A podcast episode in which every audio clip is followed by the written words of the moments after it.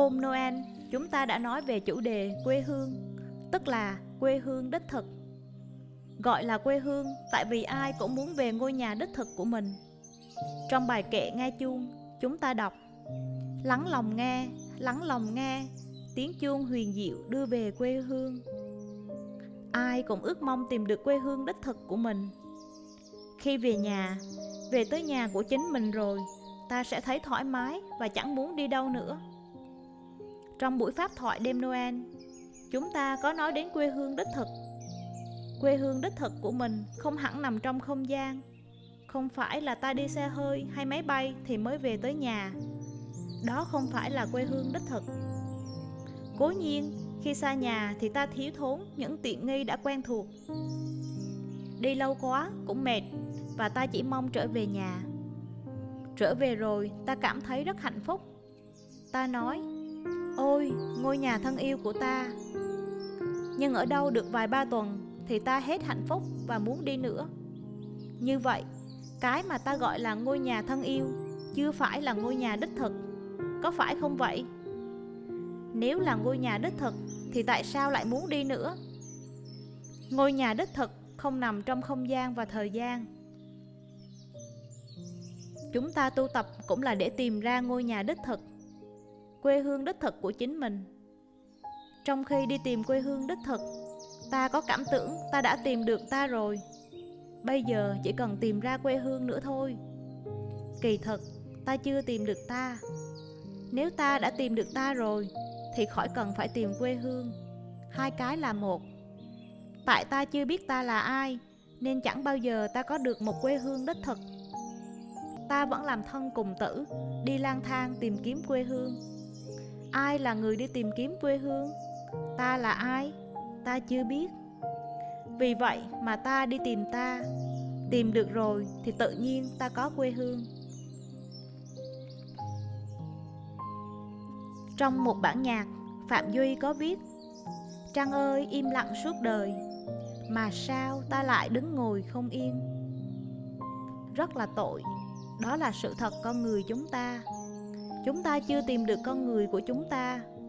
Chúng ta chưa biết mình là ai nên vẫn còn thao thức đi tìm. Chúng ta nghĩ cái mình tìm đó đang ở ngoài kia. Mình không có nó nên mình phải thao thức đi tìm. 60, 70, 80 tuổi rồi mà vẫn không tìm được. Chỉ cần nghe hát vài câu là ta biết tâm trạng của người nghệ sĩ. Trăng ơi im lặng suốt đời. Mà sao ta lại đứng ngồi không yên? Đứng ngồi không yên là vì chưa tìm được quê hương đích thực của mình.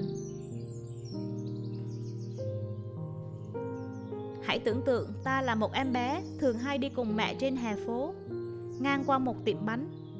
Nhìn vào, thấy nhiều cái bánh thật hấp dẫn và em bé ước gì có một bữa nào đó. Khi tất cả mọi người đều đi vắng hết, một mình nó sẽ vào trong tiệm bánh và muốn ăn cái nào thì ăn. Đó là ý muốn của một đứa trẻ con. Nhưng hãy tưởng tượng, Nếu ta cho phép em bé đi vào trong đó Và muốn chọn ăn cái nào thì ăn. Lúc đấy, em bé chưa chắc có khả năng ăn hết những cái bánh đó. Nó thấy nhiều quá, Chẳng biết nên ăn cái nào. Rất khó. Nếu có mẹ đi theo, hỏi, Con muốn ăn cái nào? Mẹ mua cho con hai cái. Vậy thì dễ cho nó rồi. Mua hai cái bánh đó về ăn rất ngon. Nhưng nếu đứng trước một sự thật là muốn ăn cái nào cũng được thì không biết em bé đó làm gì. Nó rất bối rối Chẳng biết phải chọn sao.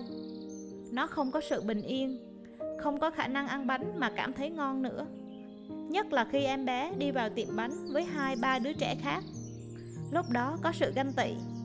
Chà, mình phải tìm ra cái bánh ngon ăn trước Không tự kia ăn mất của mình. Từ đó sinh ra chuyện đánh nhau ganh tị nhau trước khi mấy đứa được ăn bánh. Trong kinh, có nói tới chuyện một anh chàng ngốc đang khát nước. May mắn sao anh ta tới được một dòng sông. Thế nhưng, khi thấy nước sông, anh ta lại la lên. Nước gì mà nhiều thế, làm sao tôi uống nổi? Rốt cuộc, anh không uống nước và bị chết khát bên dòng sông. Ta chê trách anh chàng đó nhưng nhìn kỹ lại bản thân mình Thì ta cũng chẳng khôn hơn anh chàng đó bao nhiêu Đến làng mai Thầy dạy mình bài hát. Thức dậy hôm nay em thấy trời xanh. Chắp tay, em cảm ơn đời màu nhiệm. Cho em 24 giờ tinh khôi. Cho em bầu trời bao la. Rồi mỗi buổi sáng thức dậy Ta phải thực tập đọc bài kệ. Thức dậy miệng mỉm cười. 24 giờ tinh khôi. Xin nguyện sống trọn vẹn.